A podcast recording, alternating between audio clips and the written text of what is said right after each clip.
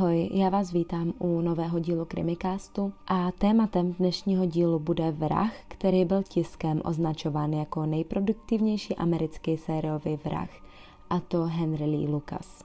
Henry se narodil 23. srpna roku 1936 ve Virginii jako nejmladší z devíti dětí. Jeho rodiče Viola Dixon Wagen a Anderson Lucas i s dětmi bydleli v jednopokojovém srubu. Otec Henryho byl alkoholik pracující u železnic, ale po jedné nehodě v práci přišel o obě nohy. Co se týče Violy, tak Henry tvrdil, že on a jeho bratr byli svojí matkou pravidelně byti a to často bez příčiny. Údajně prý dokonce jednou strávil tři dny v komatu poté, co ho matka uhodila dřevěným prknem. Často byl přinucen se dívat na sexuální styky její matky s ostatními muži. Svou matku Henry popisoval jako prostitutku s násilnickými sklony. Henry také tvrdil, že jeho matka často oblékala do dívčích šatů. To potvrdila i jeho sestra Alméda, která dle svých slov měla jednou dvě fotky Henryho jako batolete, na kterých měl dívčí oblečení. Henry také vyprávěl, že když jednou od svého strýce dostal jako dárek meska, jeho matka ho zastřelila. Když bylo Henrymu 8, dostal od svého učitele plišového medvídka. Matka ho poté zbyla za to, že takové dary vůbec přijímá. Když bylo Henrymu 10 let, jeho bratr ho omylem píchnul do levého oka. Matka toto zranění ignorovala čtyři dny, čímž se rozšířila infekce a Henry nakonec musel dostat skleněné oko. Kvůli tomuto skleněnému oku byl šikanován svými vrstevníky a toto sociální vyloučení později podle něj vedlo k nesnášenlivosti vůči ostatním lidem. V prosinci roku 1949 zemřel Henrymu otec na podchlazení, když šel opilej domů a skolaboval během blizzardu. Blizzard je v Severní Americe označení pro silný vítr doprovázený intenzivními sněhovými srážkami. Onedlouho byl Henry vyloučen ze školy, jelikož nedokázal respektovat autority a utekl z domova, přičemž se začal toulat po Virginii. Henry tvrdil, že svou první vraždu spáchal v roce 1951, kdy uškrtil 19-letou Lauru Burnsley. Důvodem bylo její odmítnutí sexuálních návrhů. 10. června roku 1954 byl Henry obviněn z více jak 12 případů krádeží v Richmondu ve Virginii a okolí. Byl proto odsouzen ke čtyřem letům ve vězení.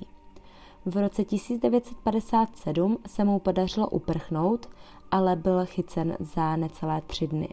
Propuštěn byl tedy až 2. září roku 1959. Na konci tohoto roku Henry odcestoval do Michiganu, aby žil se svou nevlastní sestrou Opal. Zde si také našel přítelkyni a po nějaké době se pár zasnoubil. Údajně se poznali tak, že si dopisovali během toho, co byl Henry ve věznici. Před Vánoci je navštívila matka, která nesouhlasila se zasnoubením a trvala na tom, aby se Henry vrátil zpět do rodné Virginie. On to ale odmítal a jejich hádky přetrvávaly. 11. ledna roku 1960 se Henry opět pohádal se svou matkou ohledně toho, že by se měl vrátit domů a starat se o ní ve stáří. Tvrdil, že ho matka uhodila do hlavy koštětem a on ji poté udeřil do krku. Ona upadla a on utekl. Dle jedné ze svých pozdějších vypovědí se jí snažil zvednout a až poté si uvědomil, že ji také pobodal svým nožem. Když se později vrátila domů Henryho sestra, nalezla matku v kaluži krve, ale ještě živou. Zavolala tedy ambulanci, ale bylo už pozdě. Podle policejní zprávy oběť zemřela na infarkt způsobený útokem. Henry se vrátil do Virginie poté, se prý rozhodl vrátit zpátky do Michiganu, ale na základě vydaného zatykače byl zadržen v Oháju. Henry tvrdil, že na svou matku zaútočil v sebeobraně, ale toto tvrzení bylo soudem odmítnuto a byl odsouzen k trestu odnětí svobody v délce 20 až 40 let pro vraždu druhého stupně. Po deseti letech strávených ve vězení byl v roce 1970 propuštěn z důvodu přeplněnosti věznice. Po propuštění se oženil, ale jeho žena ho velmi záhy opustila, jelikož zjistila, že vyžaduje sex po jejich dvou malých dcerách. Po rozvodu se tedy Henry přestěhoval ke své druhé sestře Vandě, ale ta ho onedlouho také vyhodila z domu, jelikož zjistila, že se pokusil sexuálně zneužít její dceru. Henry se poté potuloval po jihu Spojených států a často střídal zaměstnání. Na Floridě se v roce 1976 seznámil s Otisem Toolem a jeho neteří Frídou Pavelovou. Henry a Otis oslovovali Fridu Becky za prvé proto, aby zamaskovali její totožnost a za druhé, protože to měla raději než své pravé jméno. Ještě si tedy představíme samotného Otise Ilwooda Toola. Ten se narodil na Floridě v Jacksonville v roce 1947. Tak jako Henry, i on měl osm sourozenců. Tři z nich ale zemřeli už v nízkém věku a Otis navíc nikdy nepoznal svého otce, kterého jeho matka vyhodila z domu hned po Otisově narození. Ani pro Otise rodinné prostředí nebylo úplně nejpříjemnější, neboť jeho babička propadla satanismu a malý Otis byl nucen už od malička doprovazit jeho babičku po nocích na hřbitovech. Babička mu navíc jako trest vylévala obsah nočníku na hlavu. Ve škole byl šikanovan a všichni si z něj utahovali, protože i nejjednodušší látku chápal velmi pomalu. Při jednom incidentu se šikanou ho spolužák trefil kamenem do hlavy a od té doby trpěl úzkostnými stavy a depresemi.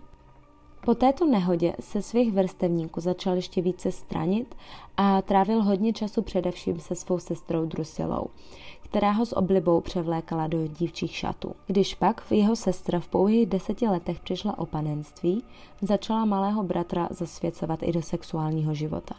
Oty se začal zneužívat i nový přítel jeho matky a jeho sestra Drasila ho nutila vykonávat prostituci. Po jejím začení však jeho sexuální touhy neochably a naopak si sám našel partnera a to dospělého muže ze sousedství. Někdy touto dobou navíc zjistil, jak moc ho oslňuje síla ohně a začal toužit po pálení a ničení všeho, co bylo v jeho dosahu. Pohled na požár ho mimořádně vzrušoval a tak netrvalo dlouho, než začal zapalovat první domy a při těchto činech masturbovat. Několikrát utekl z domova, ale svou matku miloval natolik, že se pokaždé vrátil zpátky. Začal také konzumovat alkohol a užívat drogy. Později ve 12 letech byl pak zadržen za krádeže. Jen několik měsíců po propuštění byl znovu začen a tentokrát umístěn do nápravného zařízení pro nezletilé na Floridě. Ve svých 25 letech měl ve svém trestním rejstříku již 13 odsouzení za krádež, prostituci a nelegální držení zbraně. Otis byl mentálně zaostalý, jak už jsme si řekli, i látku ve škole mu trvalo pochopit za výrazně další dobu než jeho vrstevníkům. A jeho IQ se odhaduje na pouhých 75 bodů, kvůli čemuž měl problémy i s běžnými činnostmi, jako je například čtení nebo psaní. V dospělosti se dokonce oženil, avšak jeho žena ho opustila už tři dny po svatbě znechucená jeho homosexuálními sklony. Tato situace mu připomněla dětství, kdy ho sestra převlékala za dívku a tak si začal holit celé tělo, nosit make-up a chodit v ženských šatech. Došel až tak daleko, že si začal aplikovat hormonální injekce a vodil si domů muže s tím, že uspokojí jejich sexuální potřeby. To znamená, že se tedy nejspíše vrátil k prostituci, kterou vykonával i jako malý kluk.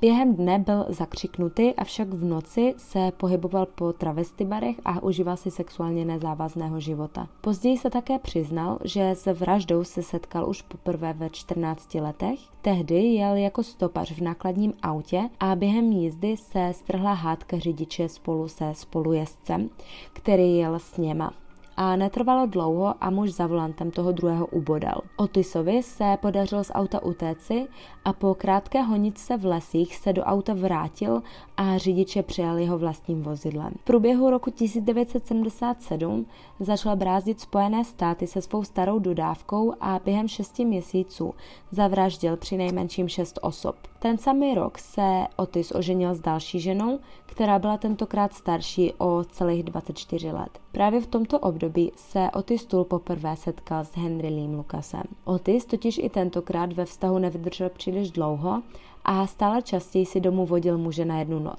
Takto se seznámil právě s Henrym. Z dvojce se pak časem stal milenecký pár.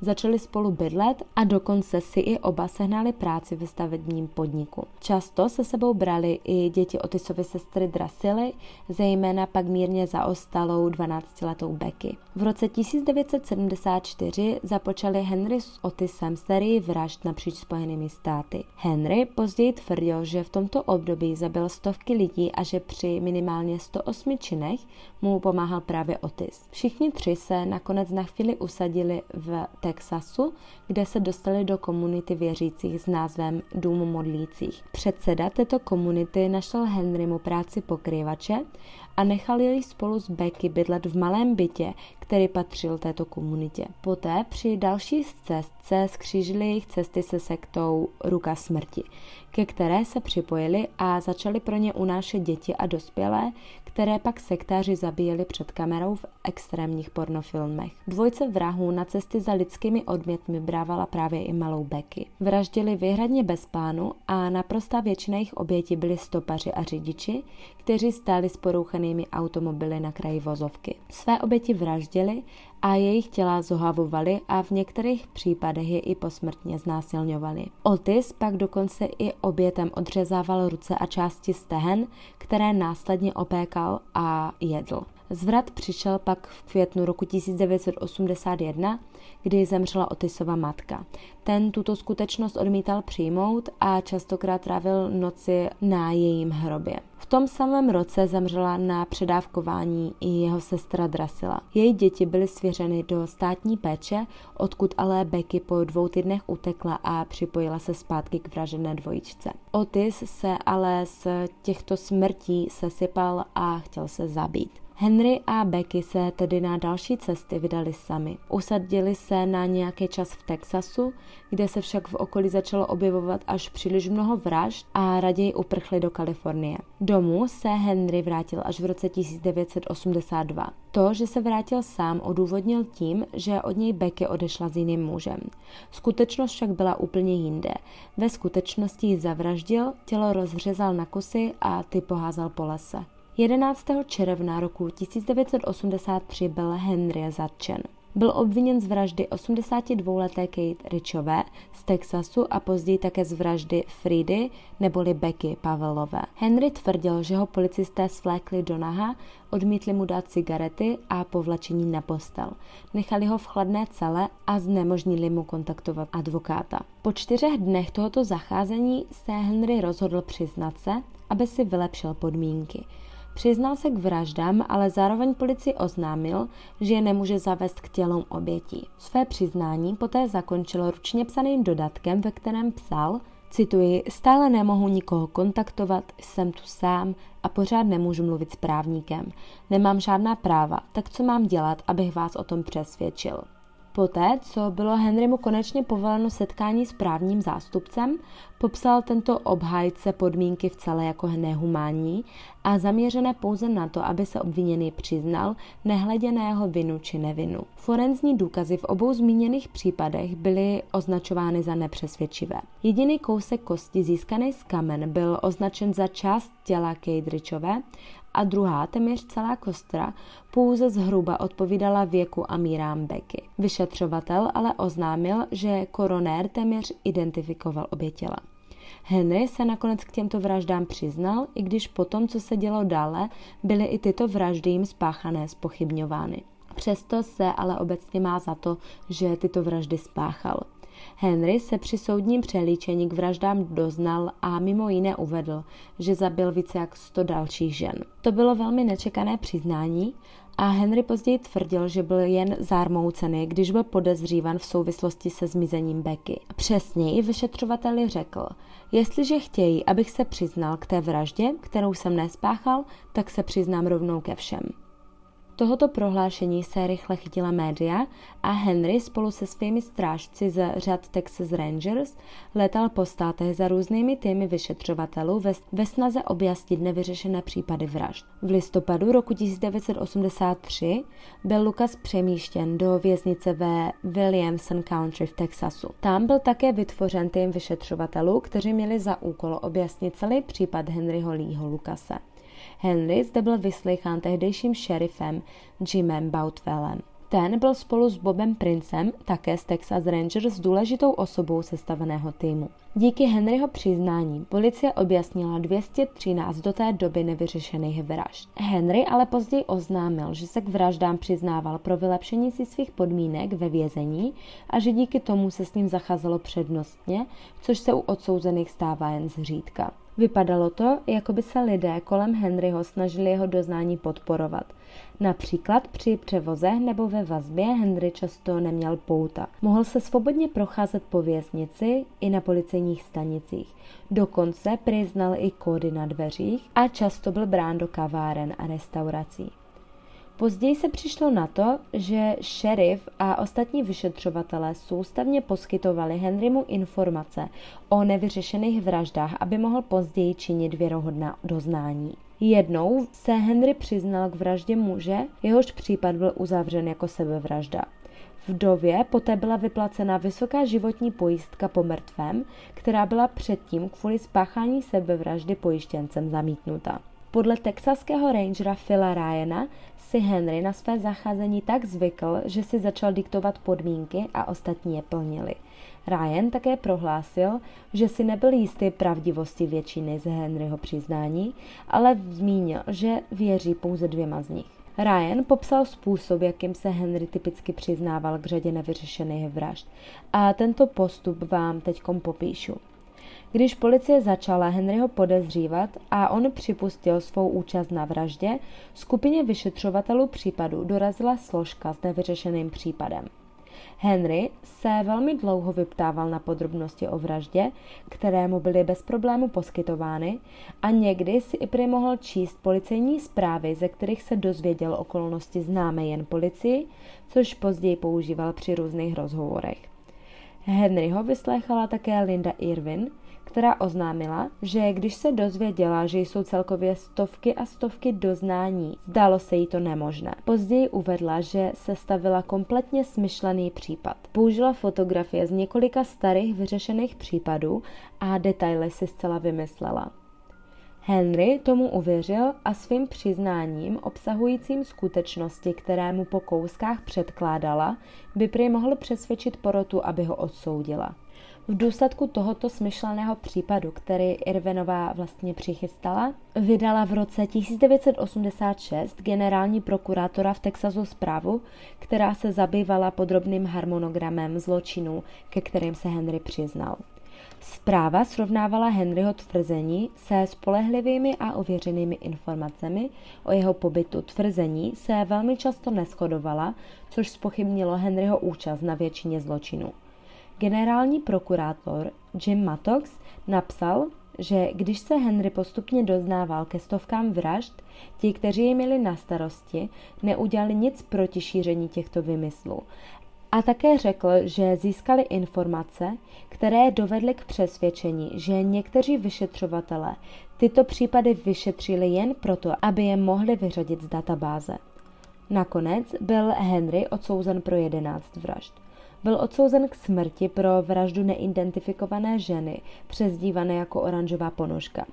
Oranžové ponožky bylo totiž to jediné, co měla na sobě při nalezení jejího těla na svátek Halloweenu v roce 1979 v Texasu. Článek v Houston Chronicle uvádí, že Henry vysvětloval své motivy k hromadnému doznávání různě že si chtěl například zlepšit podmínky vazby, že chtěl zmást policii nebo že se cítil provinile za vraždu Becky celkovému zmatku nicméně významně přispěl sklon Henryho k učinění doznání, následné popření tohoto tvrzení a poté učinění více doznání než předtím. Oty Stůl, předpokládaný důvěrný přítel a také spolupachatel, zemřel na cirhózu jater 15. září roku 1996. Henry Lee Lucas zemřel ve vězení dne 12. března roku 2001 na zástavu srdce. Bylo mu 64 let. Toto by bylo k celkem zmatenému případu Henryho Leeho Lucase vše. Zajímalo by mě, jaký je váš názor. Opravdu měl na svědomí Henry tolik vražd, nebo si pouze chtěl vylepšit podmínky při popitu ve vězení a vyšetřovatelé toho využili, aby se případy nevyřešených vražd už nemuseli zabývat? Váš názor pište do komentářů nebo klidně i na náš Instagram, který najdete pod názvem Krimikast. Ráda bych vám doporučila film s názvem Jack staví dům, který právě mnoho lidí spojuje s případem Henryho Leeho Lukase. Já se na vás budu těšit u dalšího dílu, mějte se hezky a ahoj.